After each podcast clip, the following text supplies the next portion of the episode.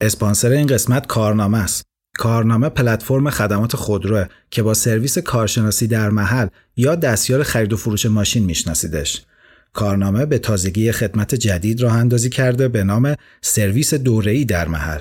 اگه موعد سرویس ماشینت رسیده یعنی قطعات مصرفی مثل روغن و فیلتر و صافی و شمع و لنتش باید تعویض بشه یا اگه ماشینت نیاز به چکاپ داره این سرویس به کمک میاد کافی درخواستت رو در سایت کارنامه ثبت کنی تا یه کارشناس فنی در محل مورد نظرت حاضر بشه یه جور مکانیکی سیار به حساب میاد که از در خونه تا محل کار خدمات ارائه می‌کنه ضمنا کارنامه کیفیت قطعات و سرویسی که ارائه میشه رو تا هزار کیلومتر یا سه ماه زمانت می‌کنه.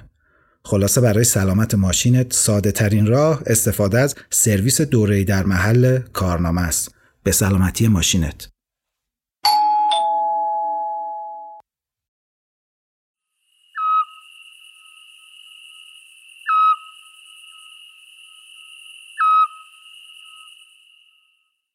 قبل اینکه قصه تازه رو براتون بگم لازم چند تا اشتباه رو اصلاح کنم. مربوط به شماره قبل میشه هر دو اشتباه. تو شماره قبل کلمه هرامسا رو اشتباه تلفظ کردم که همینجا هم عذر می‌خوام ازتون. یه جایی هم گفتم که پدر نلبندیان چند بار ازدواج کرده که درست نیست. بعد از مادر نلبندیان با یه خانم دیگه ازدواج کرده بود این آقا و همین دوتا رو تو کارنامش داشت. بابت هر دو اینها عذر می‌خوام. اما بریم سراغ قصه جدید. همه چیز از صبح 14 آذر سال 1349 شروع شد. ساعت از 11 گذشته بود که خانمی حدوداً سی ساله در حالی که موها و صورتش رو آرایش کرده بود و کت و شلوار سفیدی تنش بود جلوی دانشگاه تهران دیده شد. اون در حال پهن کردن بساتش بود. بساتی پر از آدامس و خروس قندی و سیگار و بلیت بخت آزمایی.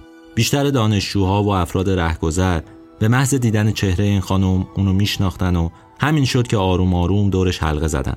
معلوم بود کار اون زن براشون عجیب بوده. چی شده بود که داشت بسات می‌کرد و آدامس میفروخت این زن که تا همین یه سال پیش ستاره سینمای ایران بود فقیر شده بود یا می‌خواست برای کار خیر پول جمع کنه؟ یا نه شاید این سکانسی از یه فیلم بود و دوربین جای همون نزدیکی ها بی صدا مشغول ضبط بود. واقعیت چیزی جز همه اینها بود. اون زن برای هیچ کدوم از این کارها به اونجا نیومده بود. اون خانم برای اعتراض اومده بود. اعتراضی که یه روز ازش حرف زده بود و بعد تصمیم گرفته بود عملیش کنه. اعتراض به شغلی که دوستش داشت اما انگار دیگه شبیه چیزی نبود که اون اوایل بهش دل بسته بود. این زن دو سال قبل از این اعتراض تو پرفروشترین فیلم اون سالا یعنی سلطان قلب ها درخشیده بود. اما حالا فروختن خروسقندی رو به ستاره بودن به بازیگر بودن ترجیح داده بود. اسم اون خانم آذر شیوا بود من کریم نیکو نظرم و این شماره یازدهم از فصل دوم رادیو تراژدیه که با یک کمی تأخیر اوایل مرداد سال 1402 منتشر میشه. متن این شماره رو خانم سوسن سیرجانی نوشته. این بار می‌خوام قصه زندگی یه زن معترض رو براتون بگم.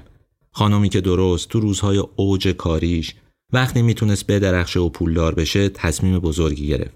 در اعتراض به فضای سینمای ایران به فیلم هایی که ساخته می‌شد و به نقش هایی که بهش واگذار می‌شد نه فقط بازیگری رو برای همیشه کنار گذاشت که یه روز روبروی دانشگاه تهران بسات کرد و صدای اعتراض و خشمش رو به گوش همه رسوند. اون روزا خیلی ها از فیلم فارسی مینالیدن اما وقتی آذر شیوا اعتراض کرد آدمای کمی ازش حمایت کردند. آذر شیوا از اون روز به بعد دیگه در سینما کار نکرد و یه خورده که گذشت سکوت کرد. سکوتی که تا امروز هم ادامه داره. این قصه زن معترضیه که نخواست شبیه بقیه بشه و روزگارش رو بگذرونه. قصه کسی که خودش رو ناپدید کرد. خانم آذر شیبا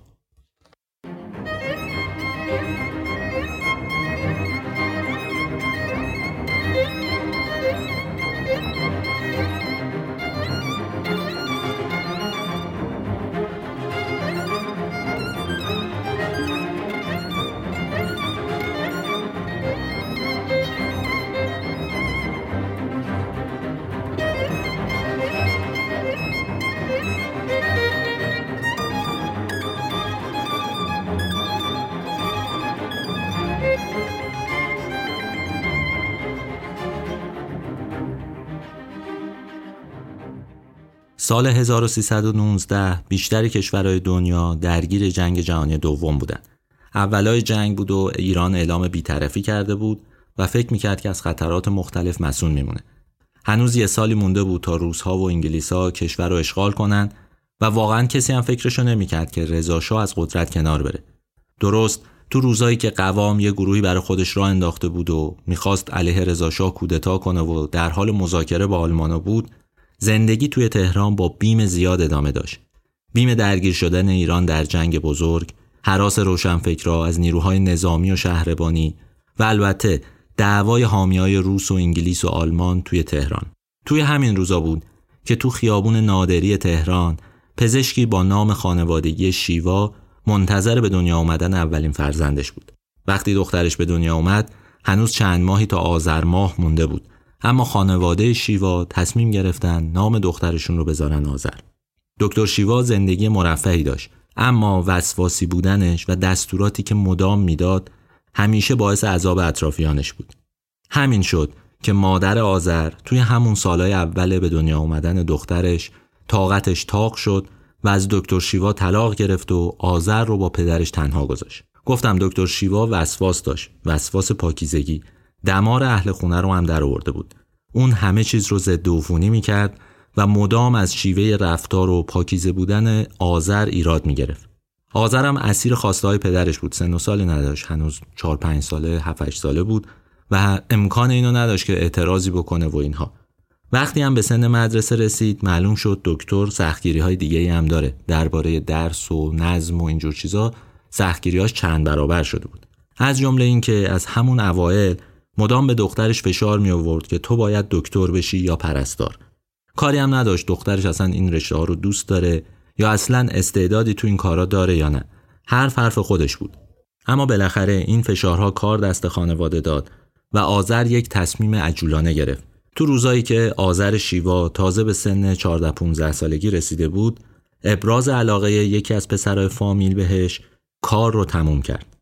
آذر برخلاف میل پدرش و علیرغم مخالفت های اون با این پسر ازدواج کرد و از خونه پدر در واقع فرار کرد. اما این راه فرارم کمکی به بهبود شرایطش نکرد. یکم که گذشت معلوم شد که این آقا معتاده. در عین حال هیچ کار و کاسبی هم نداره. یه آدمی بود که یه لاقبا و همینجوری زندگی می‌کرد. یه بار عاشق شده بود و همون عشقم به ازدواج ختم شده بود. اوایلش آذر سعی می‌کرد که زندگیشو نگه داره. به هر حال تربیت سنتی کمک می‌کرد که اون توی اون زندگی باقی بمونه. اما وقتی باردار شد متوجه شد که دیگه ادامه این زندگی براش مقدور نیست. از خونه زد بیرون و یکم بعدم طلاق گرفت. درباره این البته یه خورده ابهام وجود داره. اینکه آیا اول از خونه بیرون اومد و بعد طلاق گرفت یا طلاق گرفت و بعد بچه دار شد و اینها یه خورده شک و تردید است. به این دلیل که زن باردار رو معمولا اجازه طلاق براش صادر نمی‌کنن. ولی به هر حال این روشنه که هنگام بارداری اون از خونه شوهرش بیرون اومد و تک و تنها زندگی کرد ظاهرا با پولی که داشت همون مقدار اندکی که تونسته بود جمع بکنه یه بالاخونه تو محله باغ شاه برای خودش اجاره کرد تا بتونه زندگی کنه. زندگی خیلی سختی هم داشت. میگن خیلی از شبها رو با ضعف و گرسنگی به سر می‌کرد. یه قصه ای هم درباره این موضوع وجود داره. میگن یه بار از شدت ضعف حاملگی از یه آبر یه مقداری گردو خرید تا بتونه چند روزی خودش و بچه توی شکمش رو سیر نگه داره. راستش الان اینا رو که دارم تعریف می‌کنم عین قصه فیلم فارسی ها میمونه. اما این واقعی متاسفانه هیچ کاریش هم نمیشه کرد. بگذریم. ماندانا دختر آذر شیوا سال 1335 به دنیا آمد. یعنی وقتی آذر شیوا 16 ساله بود. اینکه چطور این دختر نوجوان با یه بچه نوزاد تو اون شرایط بدون شغل و پشوانه روزگارش و میگذرون واقعا مشخص نیست.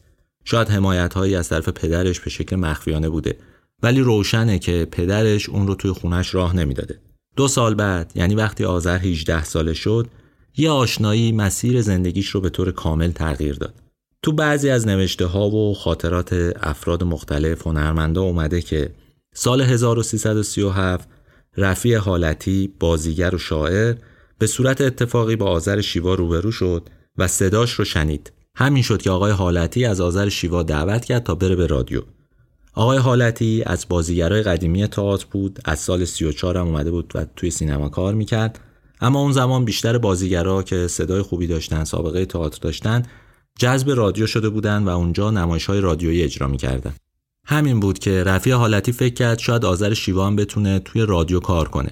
اگرچه قرار نبود آذر شیوا به عنوان یک بازیگر نمایش های رادیویی کار کنه. اون چند ماهی به عنوان گوینده توی رادیو مشغول به کار شد. ولی همین حضور توی رادیو مسیر تازه‌ای براش باز کرد. ما صدای خانم شیوا رو تو سالهای مختلف نشنیدیم. به این دلیل که وقتی بازیگرم شد خانم رفت هاشمپور جاش صحبت می‌کرد دوبله می‌شد. اگرچه میگن صداش خوب بود ولی هیچ وقت صداش رو نشنیدیم و استفاده نشد ازش. توی رادیو هم خب اون موقع ظاهرا ضبط نمی‌شد یا اگرم ضبط می‌شد در دسترس نیست. به هر حال صدای آذر شیوا هیچ وقت شنیده نشد توی فیلم ها و توی آرشیو ها با این همه اون چیزی که روشنه اینه که صداش اونقدری خوب بود تا یه دختر 18 ساله توی رادیو بتونه به عنوان گوینده و مجری فعالیت بکنه و یه چند ماهی رو با همین شغل سپری کنه و توی زندگیش به یه اطمینان خاطری برسه در واقع. ولی اینجا یه اتفاق دیگه هم افتاد. جالبه بدونین توی همون زمان خانم شیوا تصمیم گرفت درس بخونه. چی انتخاب کرد؟ پرستاری رو. همون رشته ای که پدرش از بچگی اصرار داشت آذر باید اون رو دنبال بکنه. آذر شیوا توی گفتگوی با مجله اطلاعات بانوان شماره 704 که میشه 21 آذر سال 49 توضیح داده که با وجود بچه کوچیک و شغلش توی رادیو لیسانس پرستاری گرفت و حتی یه دوره خونشناسی هم گذرونده و جالبه چند سالی هم به صورت مستمر پرستار بوده. اینکه اینا رو میگم به این دلیله که تو تاریخ ها و خاطرات اهالی سینما و اینها چیزهایی که مربوط به هنره اساسا به این بخش از زندگی آذر شیوا پرداخته نشده. بعد از اینکه وارد رادیو شد بلافاصله اون رو وصل کردن به اینکه وارد کار سینما شد. در حالی که خود خانم شیوا توضیح میده که توی اون سالها علیرغم اینکه توی رادیو کار می‌کرد ولی به عنوان پرستار هم مشغول به کار شده بود. شاید بشه اینجوری توضیحش داد که کار خانم شیوا توی رادیو اونقدری کار گنده ای نبوده. هر از گاهی می‌رفت اونجا کار می‌کرده و دستمزد ویژه‌ای هم دریافت نمی‌کرده. کار پرستاری خیالش رو راحت می‌کرده برای اینکه بتونه امرار معاش بکنه و راحت تر زندگی بکنه. این از اون معدود اطلاعاتیه که خانم شیوا درباره زندگی شخصیش افشا کرده. خیلی حرف نزده سه چهار تا مصاحبه بیشتر نداره خانم شیوا تو کل زندگیش. بعدم آدم ها در واقع فراموشش کردن. بنابراین خیلی نمیشه فهمید که توی اون دوران چه اتفاقی افتاده. این کارا به هر حال نیازهای مالی آذر شیوا رو برطرف می‌کرد. اما کم کم معلوم شد که چهره زیباش و قدرت بیانش که با کار توی رادیو هم یه مقداری بهتر شده بود به درد سینما می‌خوره. شیوا که حالا یه خانم 21 ساله بود فکر می‌کرد بازیگری تو سینما شاید اونو با آرزوهاش برسونه. بدل شدن به یه زن مستقل توی اون سالها توی ایران کار ساده ای نبود و آذر شیوا از 16 سالگی به عنوان یه زن مستقل یک مادری که با یه بچه تنها مونده بود داشت این دوره رو تجربه می‌کرد. فکر می‌کرد کار در سینما می‌تونه اون رو یه پله بالاتر ببره یا حتی چند پله جلوتر ببره. شیوا به واسطه کار رادیویی با دنیای هنر یه مقداری بیشتر آشنا شد و سال 39 بود که از طرف مجید محسنی برای بازی توی فیلم آهنگ دهکده دعوت شد. این آقای محسنی هم از اون پدیده های جذابه. تو دهه 20 پیش پرده خون بود بعد از کودتای سال 32 وارد رادیو شد خیلی زود همونجا محبوب شد. یه شخصیت کمدی توی رادیو ساخته بود به اسم امقلی سمت که یه روستایی ساده دل و خیلی خوشتر و زبون بود چیزی حدود ده سال با این شخصیت توی رادیو کار می‌کرد. بعدها هم بازیگری رو ادامه داد هم وارد فیلمسازی شد. اتفاقا چند تا از فیلم های مهم دهه چل رو ساخته اوایل دهه چل فیلم های مثل بلبل مزرعه، لات جوانمرد، پرستوها به لانه باز میگردن و چند تا فیلم دیگه اینا همه آثار مهمی هن که مجید محسنی توی اون سالا ساخته.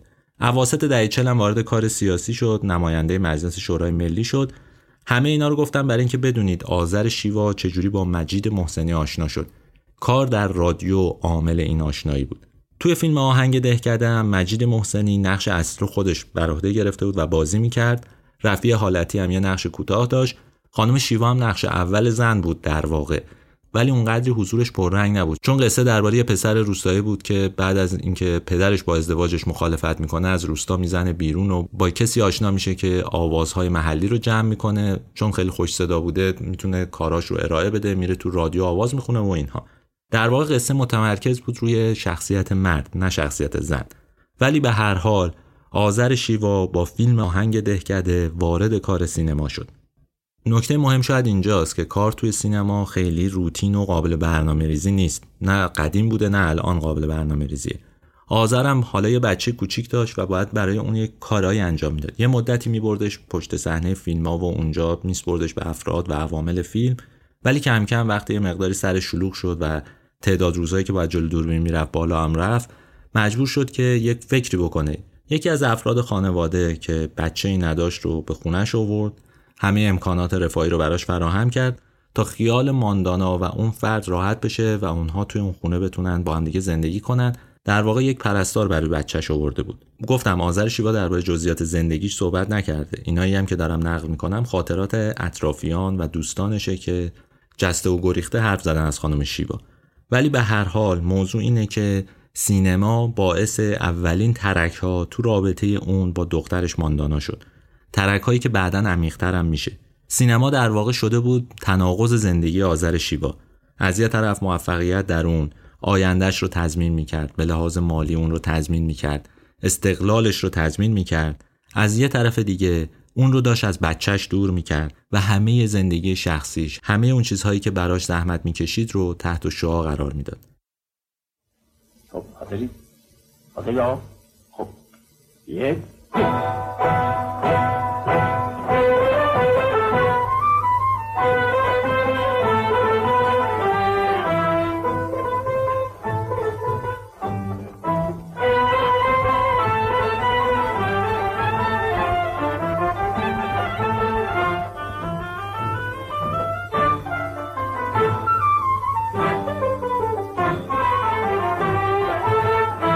کردم جونم من پنج دری گلنار جون دیدم می‌رفتی سر کردم جونم من پنج دری گلنار جون دیدم می‌رفتی در تو پا جونم کردم نگاه گلنار جون ندیدم یه نختی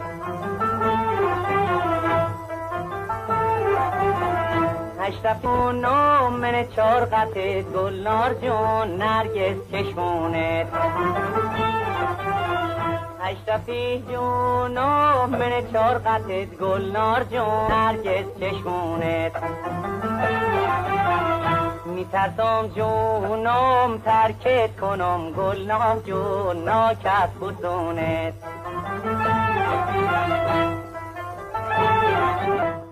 خب رسیدیم به دوره بازیگری خانم شیوا.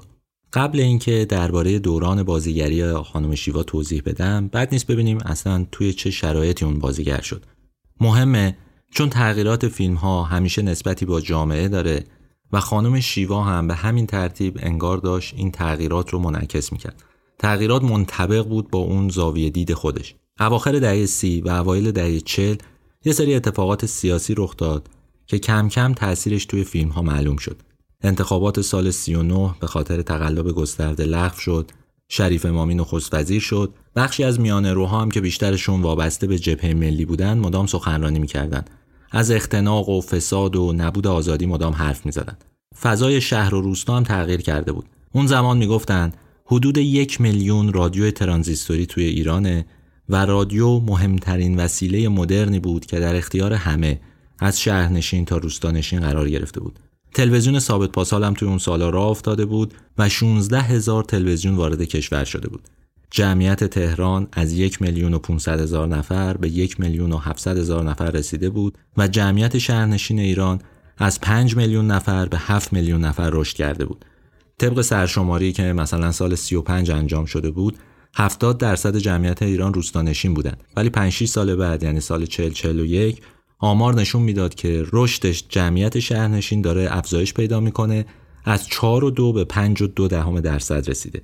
جمعیت مهاجر به شهرهای بزرگ هم افزایش پیدا کرده بود. اینا یعنی چی؟ یعنی دیگه فیلم هایی نمی‌شد ساخت که توی اون روستایی ها آدمای ساده دلی بودن از روستا اومده بودن اینجا فریب شهری ها رو میخوردن و اینها زندگی ها داشت در هم ادغام می‌شد درسته ما تو سالهای بعد تو دهه چل از این نوع فیلم ها داریم باز زیاد هم داریم ولی به هر حال این تغییرات آروم آروم داشت توی سینما خودش رو نشون می‌داد.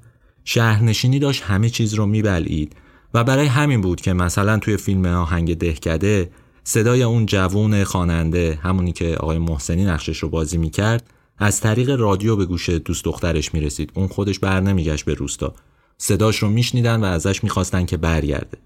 همین نشون می‌داد که روستایی هم ابزار مدرنیته رو تا چه حد دارن و این ابزار تا چه اندازه تو جامعه ایرانی نفوذ کرده. واقعیتش اینه که پول مهم شده بود و سینما داشت پوستاندازی جامعه جدید رو به شکل ناخودآگاهی منعکس می‌کرد. حالا این سینمای تازه نیاز به چهره های تازه هم داشت. آذر شیوا درست تو همین مقطع وارد سینما شد. اون به فنون بازیگری چندان وارد نبود و گفتم صداش هم شنیده نمی‌شد به دلیل دوبله. به همین دلیل انگار فقط قد و قامت و زیباییش بود که توجه آدم ها رو جلب می‌کرد. برای بیرونی ها اینجوری بود. ولی برای خانم شیوا گفتم شاید این یه راهی بود برای اینکه مستقل بودن خودش رو تثبیت بکنه. به هر حال آذر شیوا 21 ساله بود که وارد کار سینما شد. آهنگ دهکده اولین بازی خانم شیوا بود. نقشش هم خیلی پررنگ نبود اما وارد سینماش کرد. به هر حال نقش مهمی داشت به اینکه معرفی بشه به جامعه سینمایی. حضور شیوا تو نقش یه زن روستایی باعث شد که باز هم پیشنهاداتی از همین جنس بهش بشه. برای همینم تو چهار فیلم بعدیش که بین سال 41 تا 43 بازی می‌کرد اغلب نقشاش نقش زنای روستایی بود. گذشت به کارگردانی فرج الله نسیمیان تو سال 41 پرستوها به لانه باز میگردند ساخته مجید محسنی قانون زندگی به کارگردانی جمشید شیبانی و آراسخان که ناصر ملک ساخته بود فیلم های آذر شیوا تو این سالها بودن. توی این دوران هم خب یه اتفاق مهم افتاده بود. انقلاب سفید رخ داده بود و اصلاحات ارزی هم انجام شده بود. روستاها دیگه از اون حالتش خارج شده بودن. حالا دیگه موضوعی نبود که خان خوبه بچه هاش بدن. حالا می‌شد گفت که خود خان هم بده. ولی سینمای ما هنوز درگیر این جور مسائل بود. هنوز زنها نقش محوری تو فیلم ها نداشتن. شاید برای همین بود که مثلا یکی از نویسنده های مجله فیلم و هنر تو شماره 95 سی تیر 1345 تو مقاله درباره آذر شیوا اشاره کرده بود که نقش دخترهای چشم و گوش بسته و مقموم این فیلم ها تیپی برخلاف روحیه خود آذر شیوا را به نمایش می‌گذارد. این یعنی آذر شیوایی که در بیرون بود با آذر شیوایی که در فیلم ها حضور داشت کاملا متفاوت بود. این هم به خاطر این بود که تو فیلم بازی می‌کرد که اغلب درباره روستاها بودن. درگیری شهر و روستا. توش هم آذر شیوا نقش زنهای روستایی رو بازی می‌کرد و این هم با شخصیت خودش کاملا متفاوت بود. سال 44 سال مهمی برای آذر شیوا بود. اون توی اون سال سه تا فیلم بازی کرد و اتفاقا از قالب نقشای قبلیش بیرون اومد.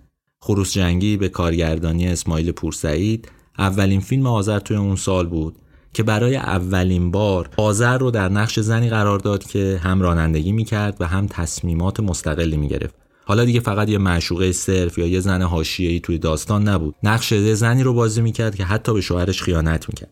فیلم بعدی یعنی قهرمان قهرمانان ساخته سیامک یاسمی قصه شمال شهر و جنوب شهر فقیر و غنی بود و مسئله پول رو توش مطرح می‌کرد یه پسر پایین موقع درمان برادر فلجش با یه دختر بالا شهری آشنا می‌شد و همین خانم مخارج درمان رو پرداخت می‌کرد آذر توی این فیلم نقش همین دختر رو داشت به اسم مژگان بسیار متمول بود یه شرکت رو اداره می‌کرد و انگار یه جوری تصویر زنای تازه جامعه ایران رو نشون می‌داد.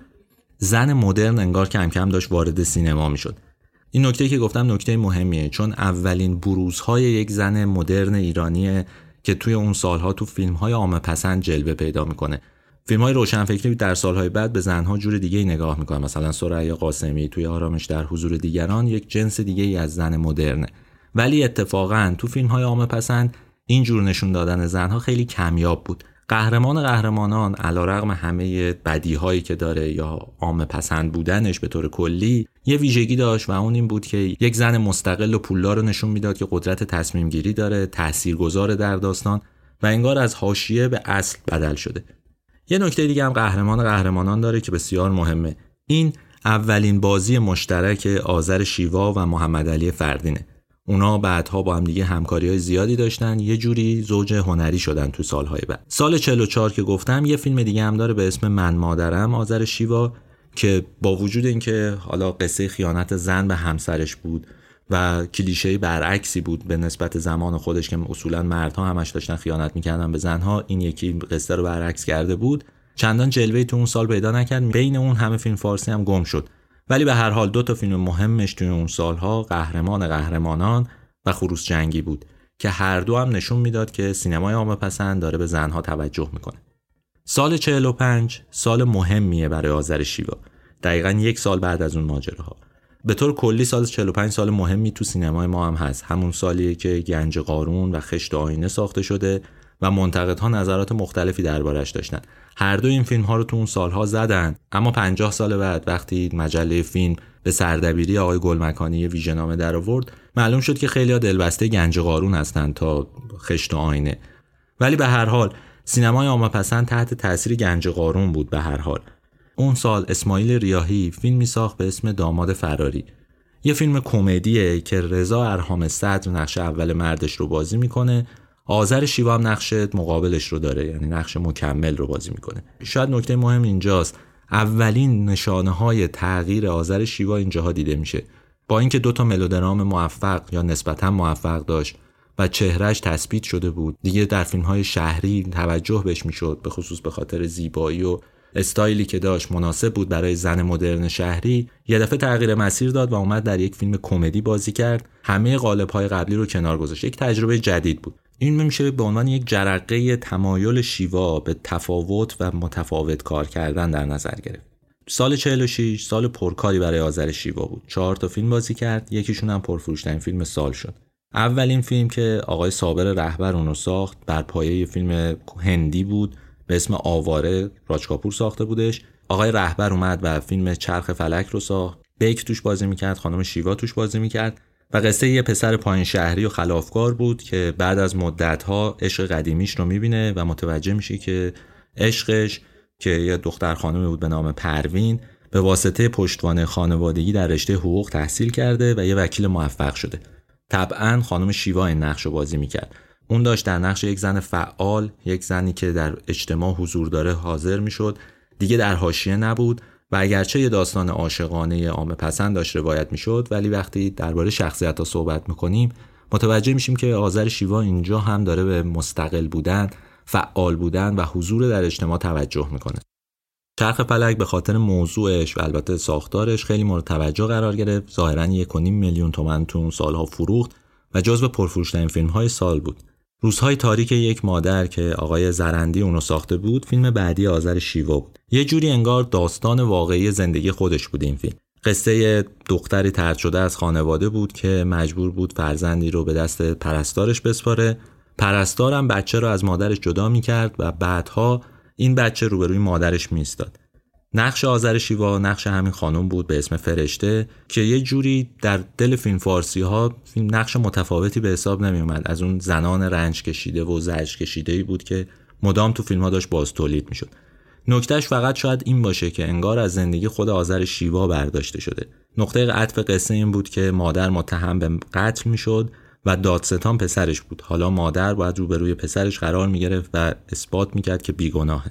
بعدم نیست بدونید که این فیلم برداشتی بود از یک ملودرام هالیوودی به اسم مادام ایکس که از یک نمایشنامه قدیمی نوشته شده بود تو کشورهای مختلف ساخته شده بود. تو ایران هم آقای زرنده این رو ساخته بود. روزهای تاریک یک مادر با وجود بازی خوب آذر خیلی مورد توجه قرار نگرفت. ولی تو همین دوره بود که یه فیلم تازه از آذر شیوا منتشر شد و اکران شد که فیلم جالبی بود برای خیلیا فیلمی به اسم گلاغا ساخته آراما ایس آقامالیان یک تجربه تازه بود.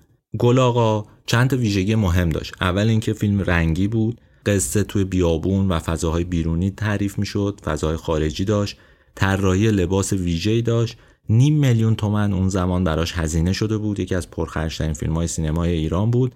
داستانش هم درباره مبارزه رعیت ها با خان منطقه بود. همون داستانی که بعد از انقلاب سفید توی ایران و توی داستانهای ما توی فیلمهای ما به خصوص بروز پیدا می‌کنه. فیلم البته با هزینه ژاندارمری ساخته شده بود و با دخالت ژاندارم ها قصه مبارزه هم اصلا تغییر می‌کرد. پیروزی رعیت ها در واقع متکی به حضور ژاندارم ها بود. ولی فارغ از اینها یکی از اون ویژگی های مهم بازی آذر شیوا توی این فیلم بود. از اون فیلم های روستاییشه. خیلی متفاوت نیست فقط شاید به دلیل ساختار خورده متفاوت باشه. فیلم چندان دیدم نشد تو اون سالها. اما فیلم بعدیش هم یه فیلمی بود به اسم زیر گنبد کبود که داستانش توی روستا روایت می‌شد. آذر نقشه زن رنج کشیده رو داشت. از همون فیلمایی بود که همون سال 42 43 هم توش بازی می‌کرد و اینها. خیلی متفاوت نبود. میشه نتیجه گرفت که فیلم چرخ فلک مهمترین فیلمی بود که خانم شیوا سال 46 بازی کرد. اما سال 47 سال مهمی بود برای خانم شیوا. این سال خانم شیوا به دعوت محمد علی فردین بازی توی فیلمی رو پذیرفت به نام سلطان قلب ها. سلطان قلب ها برداشتی بود از یه فیلم ترکی که مهدی میساقیه تهیهش می‌کرد خود آقای فردین هم قرار بود کارگردانیش کنه. از چند جهت ساختار شکن بود.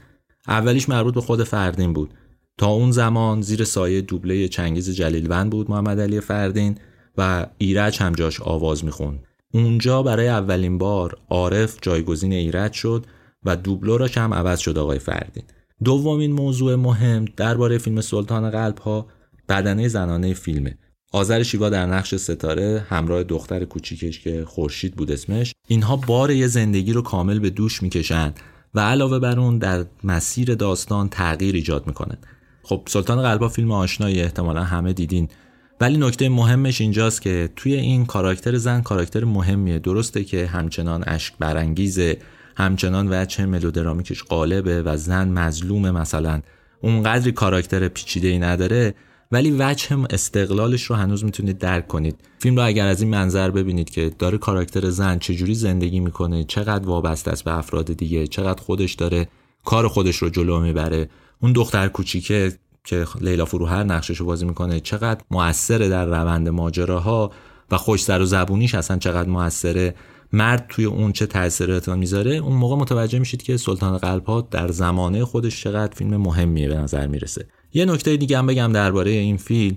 خب رفت هاشمپور جای خانم آذر شیوا صحبت می‌کرد. ولی چون آواز داشت فیلم باید یک خواننده جای خانم شیوا می‌خوند. قرعه به نام اهدی افتاد که خواننده بزرگی بود توی اون زمان بسیاری به خاطر صدای اون به سالن سینما میمدن پس سلطان قلب ها یک تغییر عمده ای در کار سینمایی محمد علی فردین و آذر شیوا ایجاد کرد و هر دو رو یک قدم به جلو برد. موفقیت فیلم کم نظیر بود. به خصوص که ترانه های فیلم رو محمد علی شیرازی گفته بود موسیقی فیلم رو انوشیروان روحانی ساخته بود. همه اینها هم در زمان خودشون بسیار مورد توجه قرار گرفت و هم حالا بعد از حدود 50 سال همچنان خاطر برانگیزن. همچنان آدم ها به یاد این موسیقی ها به یاد اون آواز ها هستند و حتی بازی ها دیالوگ های این آدم ها رو به یاد میارن آذر سال 47 یه فیلم دیگه هم بازی کرد به اسم هنگامه. تنها همکاریش با بهروز وسوقی بود. هنگامه رو ساموئل خاچیکیان ساخته بود که از بخت بعد خانم شیوا اومده بود و ملودرام ساخته بود. اون که شهرتش به خاطر فیلم های پلیسی و جناییش بود یه دفعه اومده بود در دوره افول بود آقای خاچیکیان و اومده بود یه ملودرام ساخته بود. ولی با این همه سلطان قلب ها موقعیت آذر شیوا رو تثبیت کرد.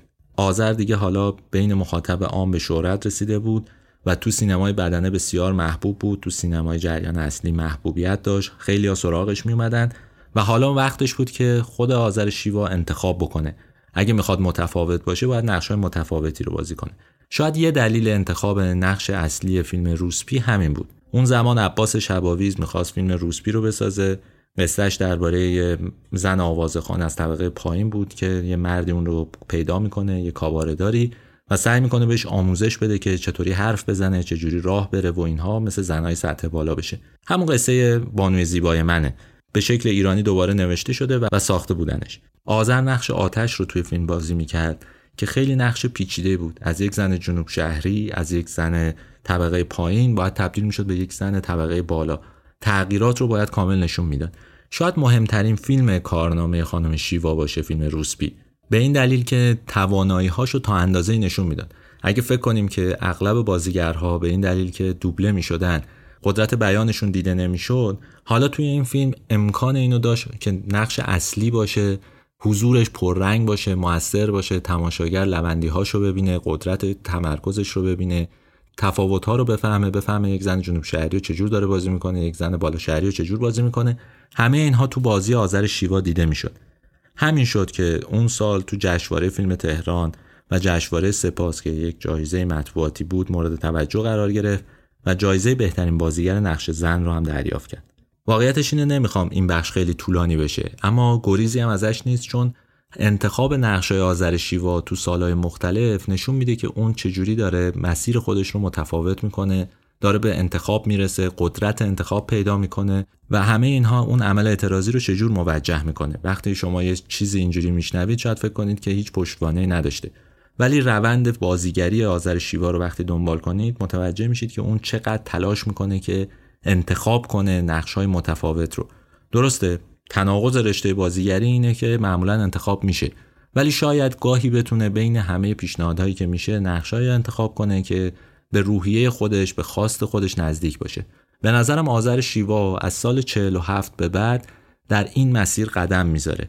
خیلی هم سخته چون فیلم های متفاوت زیادی ساخته نمیشه و اون بازیگر سینمای عامه پسنده خیلی در معرض اصلا این پیشنهادها نیست. ولی با این همه شیوا تلاش می‌کنه که این کار رو انجام بده. برای همینه که مثلا بین این نقش های متفاوتی که آذر شیوا بازی می‌کنه یه دفعه می‌بینید برمیگرده همون ملودرام های قبلی یا زن روستایی رو بازی می‌کنه. مثلا سال 48 میره تو فیلم قصر زرین بازی می‌کنه. محمد علی فردین ساخته بود یا قاتلین هم میگریند عزیزالله بهادری. همه اینها ادامه فیلم های قبلی بود. مثلا فیلم قصر زرین انگار گنج قارون و سلطان قلبا رو با هم قاطی کرده بودن.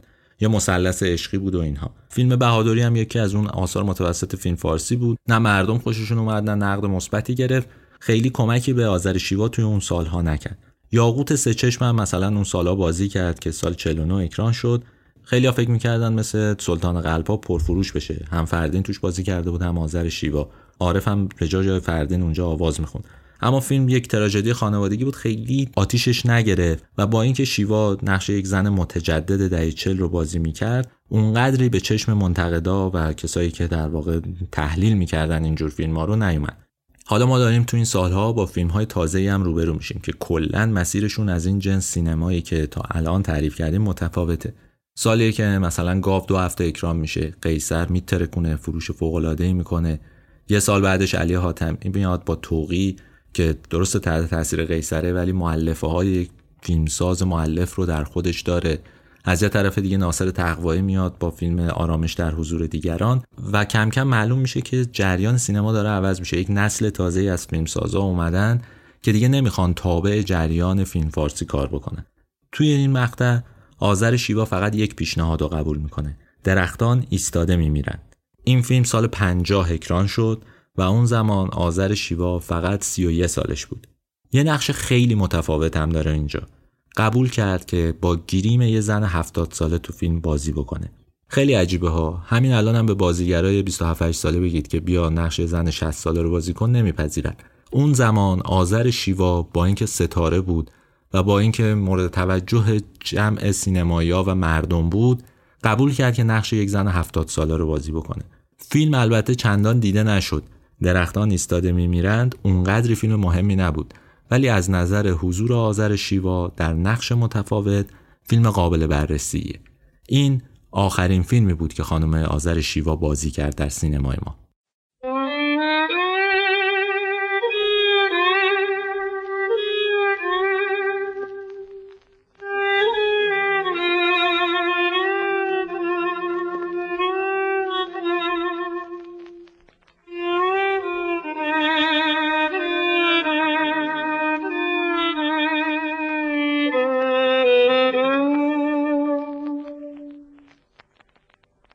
شب یه روز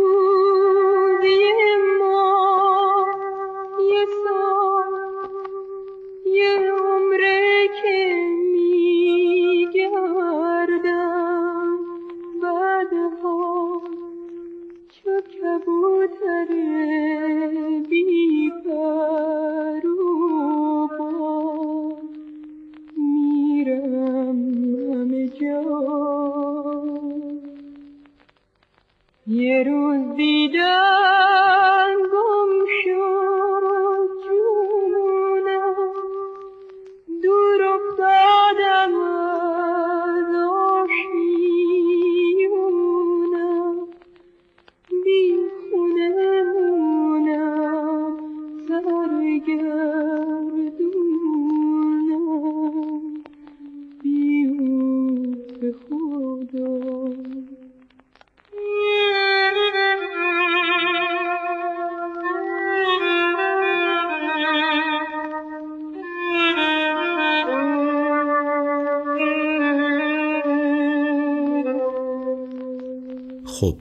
اواخر دهه چل و اوایل دهه پنجاه اختلاف بین کارگردانا و بازیگرا و تهیه کننده ها بالا گرفت.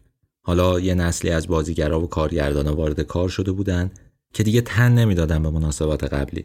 ضمن اینکه بین خود عوامل جریان اصلی جریان بدنه سینما هم اختلاف افتاده بود.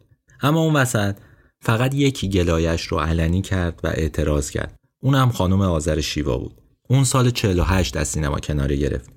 15 آذر سال 1349 روزنامه کیهان به نقل از آذر شیوا نوشت به عنوان اعتراض به سینمای چاقوکشی و آبگوشت خوری و ایجاد یک فضای بهتر در سینمای ایران از سینما کناره می‌گیرم. این شروع یه راه تازه بود. صبح 14 آذر سال 1349 آذر شیوا در حالی که موها و صورت خودش آرایش کرده بود با یک کت سفید رفت روبروی دانشگاه تهران. اونجا شروع کرد به فروختن آدامس و سیگار و بلیت و بخت آزمایی. یه پرانتز همینجا باز کنم. خیلی میگن شیوا این کار رو مقابل دانشگاه ملی کرد دانشگاه شهید بهشتی که توی ولنجکه اما بهرام بیزایی عزیز که خدا بهش سلامتی بده گفته که این شاعر رو مخالفای خانم شیوا را انداختن چون می‌خواستن تحقیرش کنن کارش رو کوچیک کنن پس چی شد خانم آذر شیوا روز 14 آذر رفت روبرو دانشگاه تهران و اونجا بساتش رو پهن کرد ساعت نزدیک دوازده ظهر بود که دانشجوهایی که از دانشگاه می اومدن بیرون مردم رهگذر دورش جمع شدن. همه میشناختنش. بازیگر فیلم سلطان قلپا بود. این همه نقش متفاوت و این همه فیلم پرفروش داشت. تو چرخ فلک و اینا هم بازی کرده بود. همه اومده بودن ببینن خانم داره چی کار می‌کنه. داره فیلم بازی می‌کنه یا بدبخت و بیچاره شده. اونجا بود که آذر تو جواب سوال یکی از دانشجوها توضیح داد. مگر آدم حق ندارد فریاد بزند؟ مگر هر کدام از شما وقتی ناراحت هستید فریاد نمی‌کشید عصبانی نمی‌شوید و اعتراض نمی‌کنید. اگر کار من نتوانسته این مطلب را حالی شما بکند بگذارید بگویم که این کار برای من نوعی فریاد است و به هیچ وجه هم نخواستم برای عقد گشایی و از سر احساسات فریاد بکشم.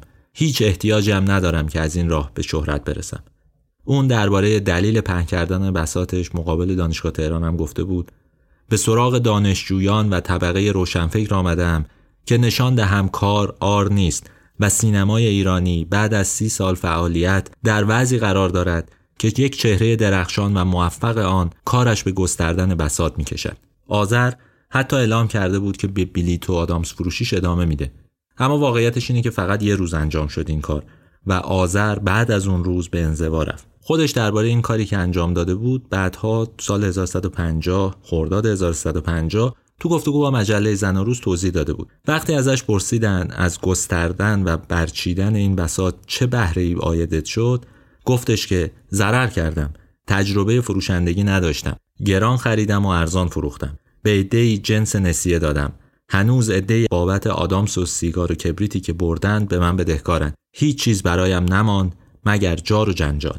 اما اینا رو بذارید کنار از فردای روزی که خانم شیوا اعتراض کرد تمام روزنامه ها و مجله های پایتخت نسبت به اعتراض آذر شیوا واکنش نشون دادن تا چند روز بعدم تیترای بزرگ و جنجالی می زدن. بعد از آذر شیوا هم یه عده دیگه اومدن پشت سرش و شروع کردن به حرف زدن. 16 آذر 1349 روزنامه اطلاعات تیت زد اختلاف هنرپیشه ها با تهیه کنندگان فیلم فارسی اومد و توی گزارش کوتاهی درباره دو تا سنف مهم سینمایی و درگیریشون نوشت درباره بازیگرا و تهیه کننده ها مثلا نوشته بود اختلاف تهیه کنندگان فیلم های فارسی با هنرپیشه ها بر سر نقشهایی که در فیلم ها به آنان تکلیف می شود بالا گرفت و چند کارگردان نیز به طرفداری از هنرپیشه های معترض برخواستند. بعدم ادامه میده یکی از معترضین آذر شیوا هنرپیشه فیلم های فارسی است که اخیرا به عنوان اعتراض به نحوه تهیه فیلم های فارسی و تکرار صحنه های جاهل بازی و چاقو کشی در مقابل دانشگاه ملی دست به تظاهراتی نیز زد و فروشنده دورگرد شد. آذر شیوا گفت فیلم فارسی فقط یک فیلم تجارتی است و ارزش هنرپیشه را هم پایین می آورد. در فیلم های فارسی امروز یک سری سوژه های قدیمی و کهنه تکرار می شود آن هم در نقش جاهل ها و چاوکش ها. بعد از این خبرنگار روزنامه اطلاعات رفته بود نظر ایرج قادری رو پرسیده بود. قادری گفته بود با اعتراض آذر به وضع کنونی سینمای فارسی موافقم. من نیز چندی پیش برای اعتراض به سینمای فارسی و نابسامانی های زندگی هنرپیشگان در ایران مدتی جگرفروشی کردم و آذر با کار خود نظر مرا تایید کرد. همه از این نظر گله دارند که سینمای ایران پیشرفت محسوسی ندارد و تهیه کنندگان مقصر هستند. علاوه بر ایرج قادری نقل قولی هم از ساموئل خاچیکیان توی این مطلب وجود داره خاچیکیان گفته بود تهیه کنندگان فیلم های فارسی به این ترتیب که پیش می روند گور سینمای فارسی را آماده می کنند. آنان هزاران سوژه بکر و دست نخورده را گذاشتند و تنها فیلم هایی را که پر از صحنه های آدمکشی، چاقوکشی و کلاه مخملی هاست را به کارگردان ها و هنرپیشه فارسی تحمیل می کنند. اعتراض آذر و همراهی چند نفر با او از عوامل سینما خشم تهیه کننده ها و استودیوها رو برانگیخت.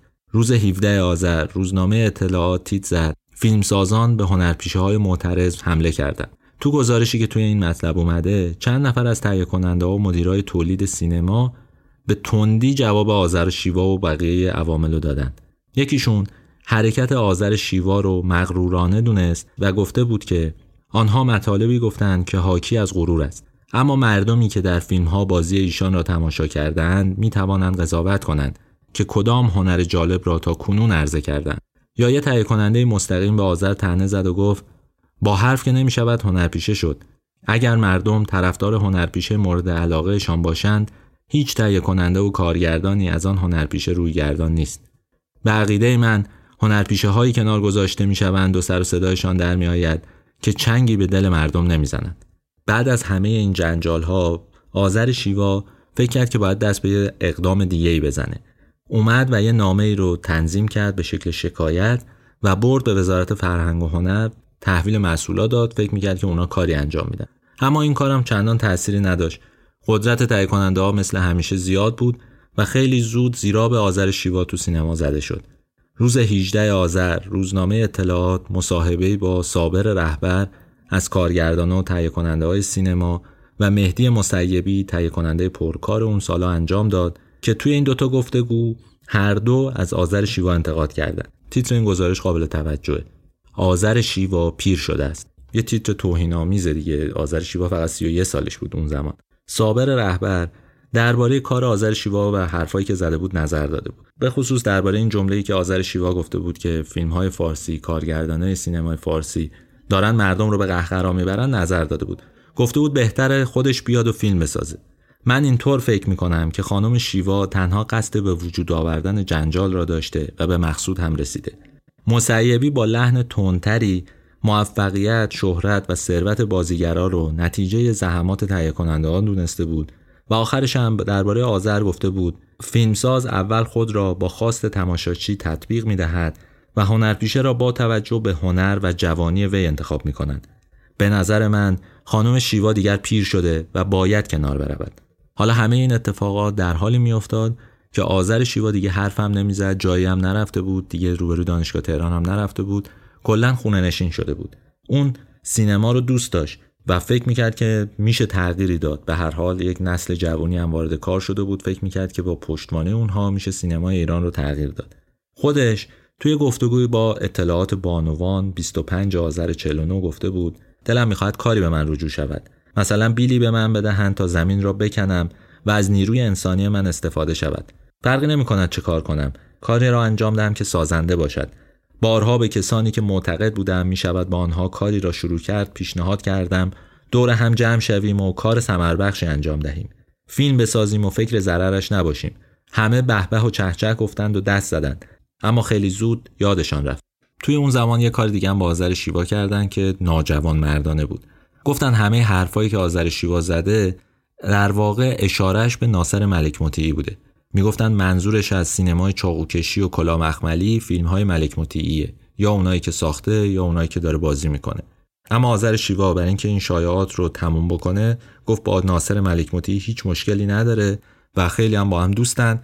منظورش کلیت سینمای ایرانه. همه این جنجالا را میافتاد بر اینکه آذر شیوا متهم بشه دور بشه از اون فضا. رسانه ها دیگه بهش توجه نکنند همین هم اتفاق افتاد. آذر شیوا معیوس و دلزده به خونه خودش توی ولنجک پناه برد و دیگه از اون موقع نه در رو روی کسی باز کرد نه جواب تلفن کسی رو داد. توی این مدت دو تا مصاحبه کرد و بعد از اونم دیگه سکوت و تنهایی و دوری رو به همه چیز ترجیح داد. این دوتا مصاحبه هم یه جورایی بود که به بازار شایعات دامن زد. گفتن که خانم آذر شیوا افسرده شده و همین افسردگی باعث شده که این کارا رو بکنه و این حرفا رو بزنه. مصاحبه اول آذر دو هفته بعد از شروع اعتراضش بود که خبرنگار اطلاعات بانوان باشه انجام داد. توی اون مصاحبه خانم شیوا از عادتهای عجیبش حرف زده بود. گفته بود من همیشه سعی کردم که از همه آدمها و از دنیای شلوغ کنار بکشم. برای اینکه شلوغی برایم سرگیجه می آورد. ممکن است برای خیلی از مردم قابل تحمل نباشد. اینکه از صبح تا شب بنشینند در سکوت و خلوت. هیچ نگویند و هیچ نشنوند. ولی من شده یک سال و حتی بیشتر 18 ماه به این طریق زندگی داشتم. در خانه هم با پرده های کشیده زندگی می کردم و نمی‌دانستم چه فصلی است و چه روزی و چه سالی. حتی به تقویم هم نگاه نمی کردم. اون ادامه داده بود توی این مصاحبه. من از دید خودم آدم فوقالعاده بدی هستم. برای اینکه حداقل در تمام مدتی که زندگی کردم حتی با خودم نتوانستم بسازم. با خودم نتوانستم کنار بیایم و دوست باشم. هیچ وقت هیچ وقت نتوانستم. و این چیزی است که همیشه مرا در یک غم سنگین و سرگردانی مطلق نگه می‌دارد. اینکه آدمی حتی خودش را هم دوست نداشته باشد. توی این مصاحبه آذر شیوا علاوه بر اینکه درباره مردم گریزیش حرف زده بود درباره حرکتش در خلاف جهت و خلاف جریان بودن هم حرف زده بود. گفته بود زندگی اصلا با من نساخت و من با زندگی راه نیامدم. هر دو مقابل هم ایستادیم و خیره خیره در چشم هم نگاه کردیم. با هم جنگیدیم و حاصلش این است که می‌بینید. شاید اگر من هم در جریان آب میافتادم احتیاجی نبود که آنقدر پا بزنم و شنا کنم تا خسته شوم. و شاید خلاف مسیر شنا کردن بوده که مرا به این روز انداخته است. البته که هیچ وقت به این فکر نیفتادم که تن به غذا بدهم. همینجا معلوم می‌کنه که چقدر دلش می‌خواسته متفاوت باشه همراه بشه با کسایی که سعی می‌کنن متفاوت باشن کارهای جدیدی انجام بدن. اینا به نفع آذر شیوا نشد چون همین حرفا رو ازش برداشته افسردگی کردن. حالا خوبه کسی بهش توصیه نکرد برو دکتر تو مردم گریزی. ولی به هر حال این شایعه در مطبوعات و در فضای عمومی پیچید و پخش شد. یه جایی تو همین مصاحبه یه نکته رو میگه که دونستنش بد نیست. میگه که کار من این بوده که جلوی پرده سینما دامن دامن اشک بریزم و مردم برایم کف بزنند و بگویند چه زن هنرمندی است. به نظر من هنرمند کسی است که بدون اینکه اشک بریزد اشک بگیرد و بیان که بخندد بخنداند. نه اینکه خودش یک دامن گریه و شیون کند تا مردم را تحت تاثیر قرار دهد. این ضعف یک هنرپیشه است. من متاسفم که تا به حال به خاطر ضعفهایم نمره قبولی گرفتم این برای من خجالت آور است. شما خداگاهی رو می‌بینید. توی تک تک این جمله ها وجود داره و می‌بینید یه بازیگر توی اون سالها چجوری داشته درباره سینما فکر می‌کرده درباره بازیگری فکر می‌کرده. ما موقع چیزی به اسم نقد بازیگری نداشتیم تحلیل نقش نداشتیم این چیزا وجود نداشت. ولی یه آدمی با ده سال سابقه کمتر از ده سال واقعا 7 سال سابقه به همچین درکی می‌رسه که بازیگری چیزی جدا از این هاست و باید بهش فکر کنه و راهش رو پیدا بکنه. این از اون چیزاییه که تو سینمای ما کمیابه. خانم شیوا یه مصاحبه ای هم خرداد 1350 انجام داده. یعنی 6 ماه بعد از اعتراضی که کرده بود.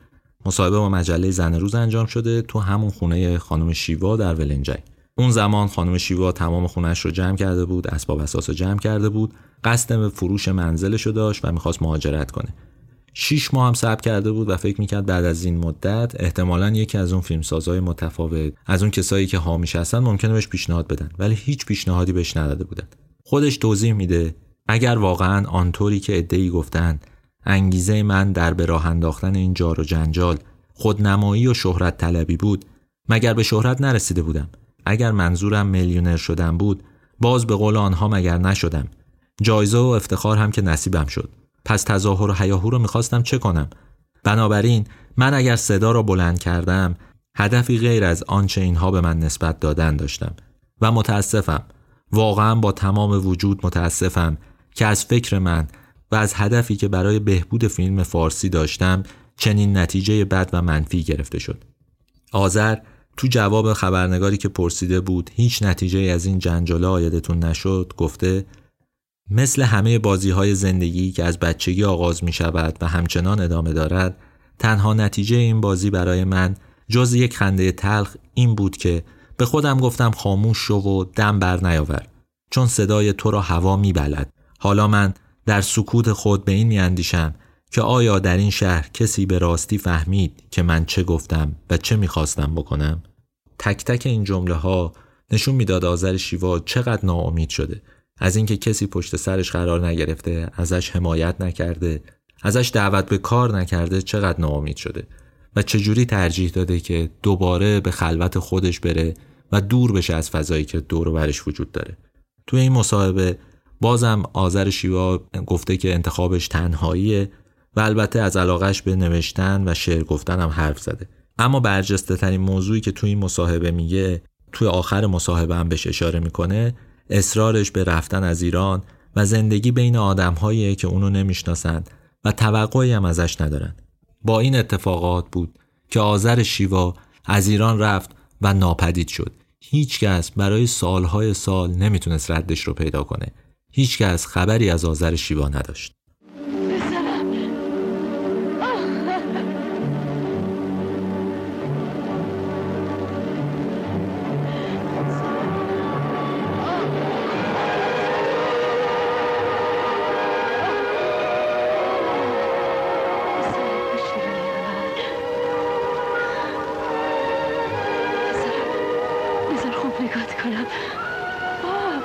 ماشالله برای خودت مردی شدی. ولی صورتت نه. هنوز همون نگاه های بچگیتو داری.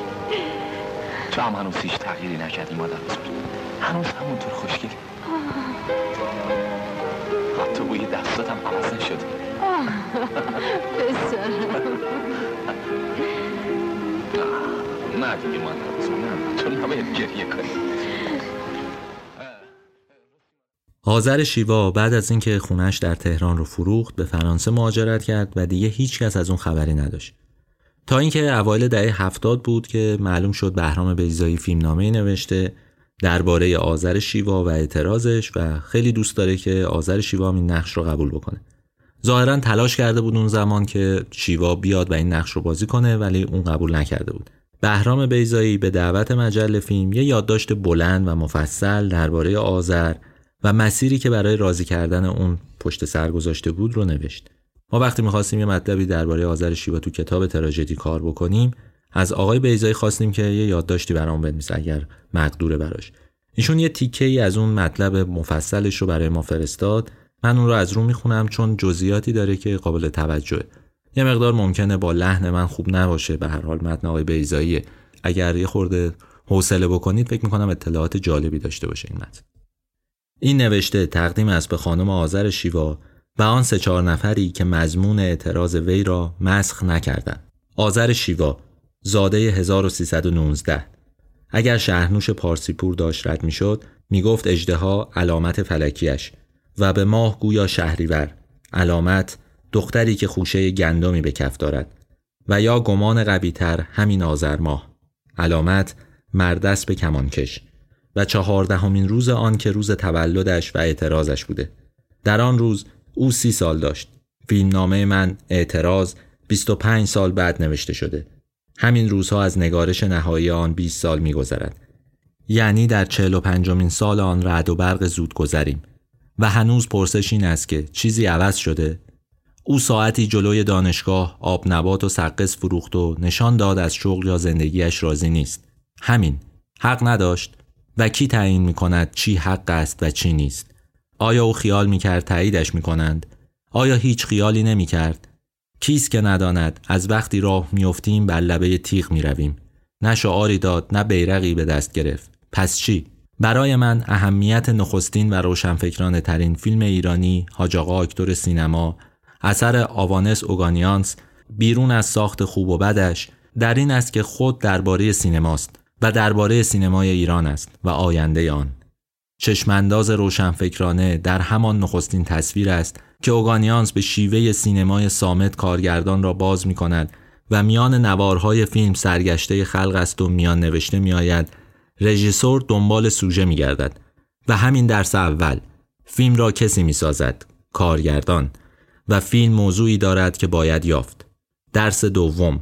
فیلم ساختن راهی باز می خواهد و اوگانیانس در جای معلم و منتقد سه مانع بزرگ در راه می بیند. یک. خاری هنر و بیگانگی با آن که چاره دارد. مدرسه آرتیستی. دو. زنی به مدرسه آرتیستی نمی آید من و ترس زنان از شرکت در کارهای هنری بی اجازه مردان که وی پی چاره آن می گردد. 3. کوته‌اندیشی رایج بسیاری که گریزان از فراگیری و نو کردن خودند. راه حل جای واژه مار نقش آن را نشان بده. حاجی آقای دشمن سینما که ندانسته فیلم برداری شده خود را بر پرده سینما می بیند و در میابد که سینما خوب است و با این تحول به دخترش اجازه بازی می دهد و خود به خود مشکل دوم هم حل می شود. نتیجه فیلم خوشبینانه حاجی آقا اکتور سینما 1309 سامت اعتراض سامت خانم آذر شیوا بر حرفه‌ای که دوستدار آن و شناخته به آن بود. چل سال بعد 1349 بر پرده سینما که جلوی دانشگاه اتفاق افتاد که یادآور مدرسه آرتیستی است. آیا در این معنایی است؟ و آیا اعتراض صامت خانم آذر شیوا که ساعتی سقز و خروس‌قندی میفروخت آینده همان دختر مدرسه آرتیستی نیست بر سینمایی که به آن امید می‌رفت و نشد؟ واکنش های تند و باور نکردنی به اعتراض خانم آذر شیوا بیخواست او کمبود سینمایی را که دههی کار کرده و از آن دل بود یک باره نشان داد حالا آوانس اوگانیانس از طریق دختری که سرانجام در فیلم سامت ناگرفته ای بازی می کرد پیامش را به ما می رسان. رخت های عوض شده و چهره های پیراسته روشنفکری و چاره کوتهفکری نیست پس زمینه این اعتراض دانشگاه بود و پیاده روی آن سوی خیابان سراسر کتاب فروشی های کم خریدار سالها اعتراض در سرم بود. تقریبا از فردای روزی که اتفاق افتاد. فردا و فردای آن روز اصل خبر و واکنش های به اعتراض را در روزنامه ها خواندم و تکان خوردم. برخی اهل حرفه از تهیه کننده تا بازیگران رقیب سینماگران، اعضای سنف، منتقدان روشنفکر، گردانندگان مجله های سینمایی به جوش آمده بودند. موجی از تحقیر و تمسخر و خشم و تخریب شخصیت و بددهنی. چیزهایی از معدبانه ترینش کم و بیش یادم است. ایشان اول بروند خودشان را درست کنند. می‌خواهند بگویند متفاوت است. دیده خبرهایی است. خواسته از قافله عقب نماند. اهانتی است به کل سینمایی که خودش بخشی از آن بوده. ایشان اگر حرفی داشتن معقولتر بود می آمدن توی سن حل می کردیم. فقط جلب توجه. از اولم توفهی نبود. ایشان هنوز می توانند به دامن پر عطوفت سنف برگردند. این بازی ها کهنه شده دیگر جایی برای امثال ایشان نیست. سوالم این بود که چرا حتی یکی از روشنفکرانی که وانمود می‌کردند ناراضی از فیلم فارسیند پشت این اعتراض نیستاد گیرم اهل حرفه خود نانخور این سینمای اعتراض شده بودند. ولی روشنفکران مستقل چی؟ این سنگباران روح و تعنه و تخریب شخصیت و این مسخ مضمون اعتراض چرا؟ کسی به محتوای اعتراض کاری نداشت. همه در حال اعتراض به معترض بودند. با کوبیدن معترض و از میدان به در کردنش محتوای اعتراض مسون میماند. آیا هیچ عیبی نبود؟ آیا یک مراسم کهن سنفی است سنف با قربانی کردن عضو آسی اتحاد خود را تجدید می کند با شرکت در پوست کندن و خوردن خون قربانی همه تطهیر می شوند و وضع موجود دست نخورده می ماند و شگفتیدم که لابلای این دشنام ها تنها چند تنی از همان اهل حرفه این جسارت را ستوده بودند و اگرم نه موافق دست کم ادب نگه داشتند. در روزهای اعتراض من درگیر نخستین فیلم کوتاه هم بودم. استراب این که آیا همین بود آنچه از سینما می‌خواستم؟ و اگر نمی ساختم بخت دیگرم چی بود؟ حالا که نمایش مرا نمی‌خواهد. من این تنهایی در برابر خشم انبوهی که نمیشنود و فقط تهمت از دهانش فریاد می‌کشد را درست یک سال پیشتر در اجرای صحنه‌ای سلطان مار تجربه کرده بودم وقتی دانشجویان برانگیخته شیشه های سراسری تالار فردوسی دانشگاه مشهد را به سنگ و آجر فرو میریختند و بانگ شعارهای ناحق اجازه نمی‌داد صدای بازیگران خود باخته به تماشاگران گریزان برسد و همسر رنگ پریده و فرزند کوچکم بر جان خود لرزان بودند. در روز اعتراض من کسی نبودم و با آن برچسب های آتشین بر نوشته هایم که پیشتر و پستر از آن بارها مرا به انزوا کشید دفاعم از هر کس می ضد او باشد خواندم و فرو خوردم و لب وا نکردم و شرم آن بر من ماند اما همیشه تصویرهای آغازین و سامت فیلمی را که خیال می کردم باید بر اعتراض ساخت در ذهن می دیدم. سایه درشگه بچه‌ای که به دست سایه زنی استوار بر کف پیادهرو ناهموار برده می شود و موج بر می دارد. تصویر دور از پل آبر پیاده که بر آن راست به چپ زنی درشکه بچه را پیش میراند. درشکه سرمه است و نو. زن چشمگیر و آراسته با سربلندی گام برمیدارد و از جلوی میله های دانشگاه میگذرد. دستهایش به دسته چارچرخه خاکی رنگ خرد فروشی کهنه‌ای که پیش میراند. صدای بوغ سواری ها. چند بار شروع کردم و ول کردم باید دوباره و پس از این همه سال اصل روزنامه ها را به دست می آوردم و درگیری فیلم هایی که در دل جهان فیلم فارسی اما نه چنان به جان کندن می ساختم هر بار دورم کرد. باید دوباره و پس از این همه سال اصل روزنامه ها را به دست می آوردم. در عصر طلایی سینمای پس از انقلاب شکوهمند وقتی پس از سالها دویدن معلوم شد هیچ فیلم نامه ای از من در راستای اهداف مقدس و مدون نظام و اولویت جاری نیست و حتی روز واقعه را هم خودم نمی‌توانم بسازم باز به اعتراض برگشتم. دوستی که می‌خواست اگر فیلمی بسازم دستیارم باشد دفتر به دفتر رفت و نه به آسانی همه روزنامه ها و مجله های آن واقعه را برایم آورد. همه را دارم اگر داشته باشم. تو بخش دوم این یادداشت آقای بیزایی توضیح داده که چطور تلاش کرده تا آذر رو برای بازی توی فیلم اعتراض قانع بکنه اما هیچ وقت این اتفاق نیفتاده ماجرا مربوط به دهه هفتاد میشه. روزهایی که آقای بیزایی اجازه ساخت فیلم پیدا نمی‌کرد و بعد از جمعآوری روزنامه ها و مجلاتی که درباره آذر شیوا نوشته بودند تصمیم گرفت که با بازیگری که بیشترین همکاری رو با آذر داشته هم صحبت بشه. این بازیگر محمد علی فردین بود. بیزایی تصورش هم نمی‌کرد که فردین درخواست دیدار و همراهی اونو بپذیره. اما ظاهرا فردین با فروتنی پذیرفته بود. فردین علاوه بر اینکه درباره کارها صحبت کرده بود چند تا روایت از زندگی شخصی آذر شیوا درباره جزئیات رفتاریش و منش اون به آقای بیزایی گفته بود. مثلا اینکه پشت صحنه فیلم ها آذر شیوا مدام به فکر دستیارا و کارگرای تدارکات بوده لب به غذا نمی‌زده و همیشه حواسش به طیف پایین دست فیلم ها بوده. فردین حتی میگه که آذر شیوا وسواس داشته. همون چیزی که انگار از بچگی در دل خانم شیوا به جا مونده بود از وسواس پدریش. بیزایی توی یادداشتش اشاره کرده که محمد علی فردین مانند یک ترجیبند از ترکیب فرق داشت در صحبتاش از آذر شیوا حرف می‌زده. از درخواستایی که بیزایی از فردین داشته دیدن همه فیلم هایی بوده که از آذر مونده. آقای بیزایی می‌خواسته برای اینکه بیشتر آذر شیوا رو بشناسه این کار انجام بده. نتیجهش هم واقعا براش افسوس بزرگی بوده. برای قدرت بازیگری که توی این فیلم های سری دوزی شده حضور داشته و بازیش دیده نمی شده.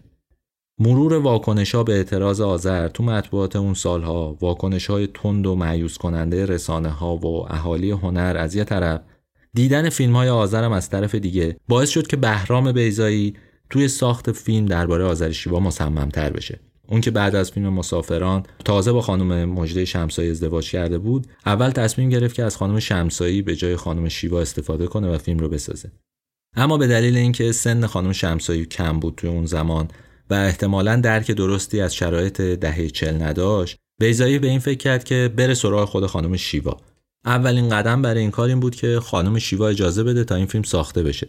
این فیلم قرار بود توی جمهوری اسلامی ساخته بشه در دوره جدید و باید فیلم نامم به دستش می‌رسید تا اون بخونه و اوکی بده به هر حال. ظاهرا جواب خانم شیوا یک نه مطلق بود. قبل از اینکه اصلا فیلم نامه به دست خانم شیوا برسه خانم شیوا گفته بود نه. اما بیزایی مصرانه می‌خواست که حداقل فیلم نامه رو به دستش برسونه تا اون بخونه و ببینه نظرش چیه. یه مدت که گذشت بیزایی با خود چند تا واسطه پیامش رو به آذر شیوا رسون. آذر شیوا گفته بود که من کناره گرفتم. و مصاحبت با بیزایی رو به یه وقت دیگه ای موکول می‌کنه.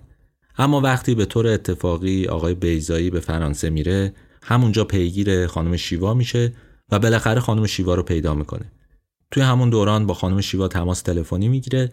حالا که دیگه قضیه ساخت فیلم یه جورای منتفی شده بود آقای بیزایی می‌خواست همه چیز رو بدونه و ابهاماش برطرف بشه درباره اون قصه ای که اتفاق افتاده. خانم شیوا از بیزایی می‌خواد تا فیلمنامه که نوشته رو براش بفرسته. اما بعد از چند روز سکوت تماس می‌گیره و از آقای بیزایی می‌خواد که فیلمنامهش رو در سطل زباله بندازه. اما یه قولی هم میده. میگه که با همدیگه دیداری داشته باشن و درباره گذشته و اتفاقات حرف بزنن. بیزایی به خونه آذر تو هومه پاریس میره که به روایت آقای بیزایی خونه محقر و خیلی تمیز بوده. نشانه از وسواس آذر شیوا هم توش وجود داشته.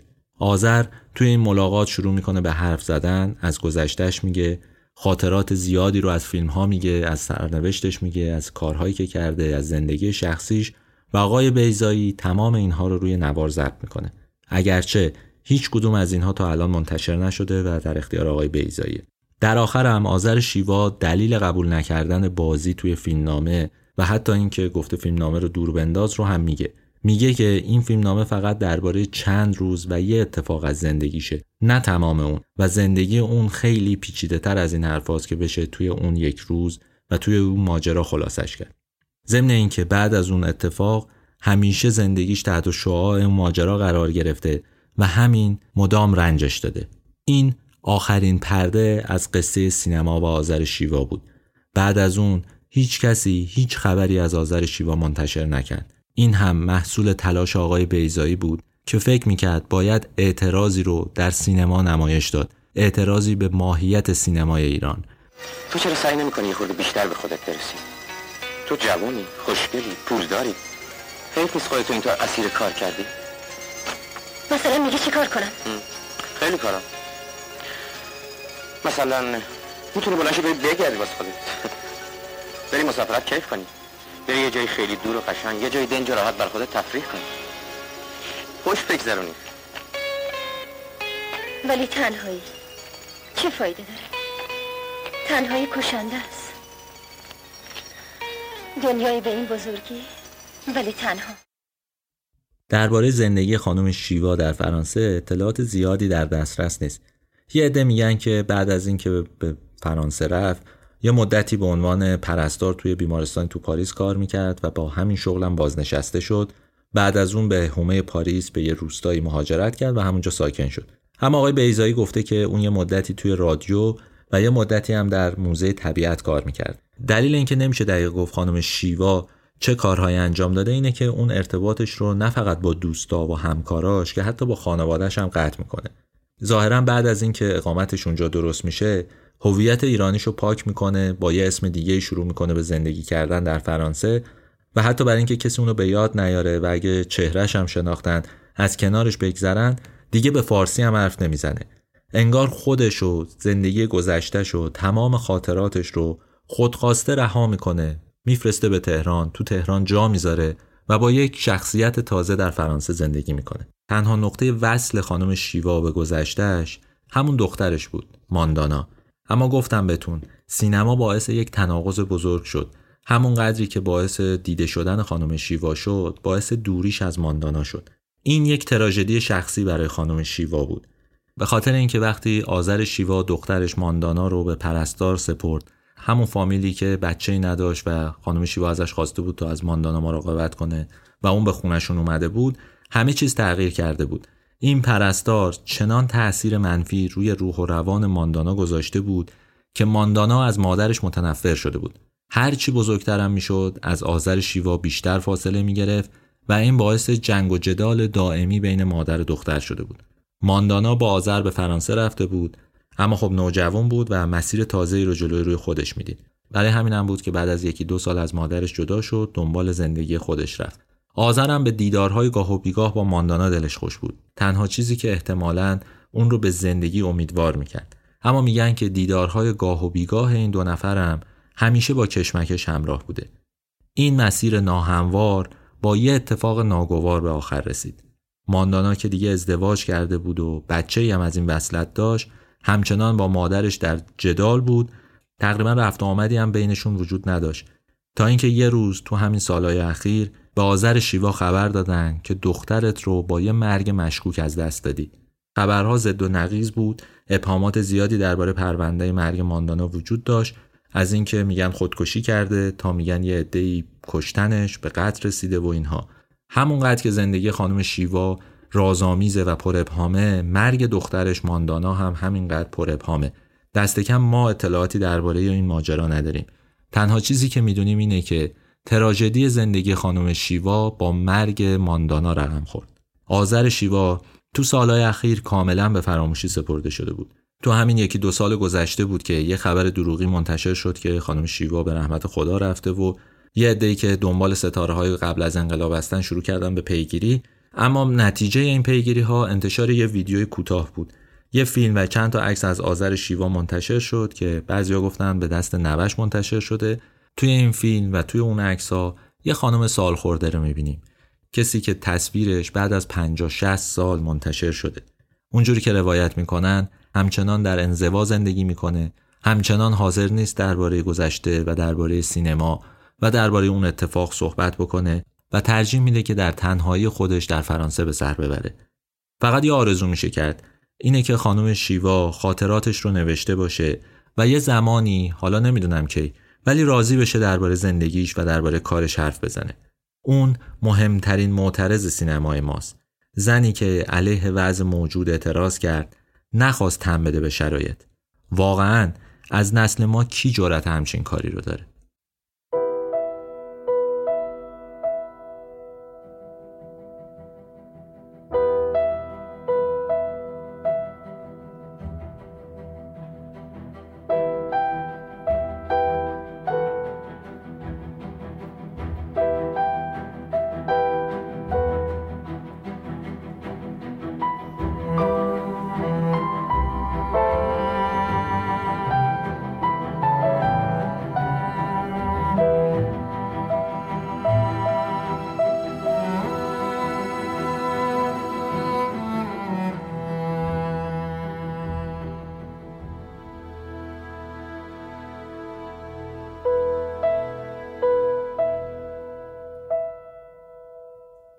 این شماره یازدهم از فصل دوم رادیو تراژدی بود که من کریم نیکو نظر رو اجرا کردم. متن این شماره رو خانم سوسن سیرجانی نوشتن. اگه نظری درباره این شماره یا شماره های دیگه داشتید به صفحه ما توی اینستاگرام یا Castbox سر بزنید اونجا برامون پیام بذارید. ما حتما پیام های شما رو می‌خونیم.